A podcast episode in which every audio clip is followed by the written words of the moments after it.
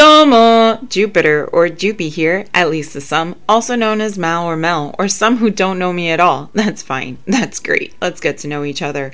I'm one of the hosts, producers, and players on DOMS.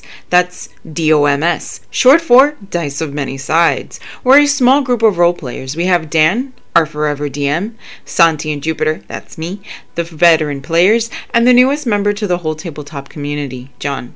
We get together bi-weekly and play a tabletop campaign varying from D&D to White Wolf, which we will upload to all the major podcast hosting sites, Spotify, Google Cast, and Apple Cast. We also drink and talk tabletop games. Every other week, we will pick a new topic on a tabletop game most may or may not know about, and Dan will deep dive into the game while John, Santi, and I attempt to derail him with a bunch of questions as he tries to stay on track. Join the fun, join the madness.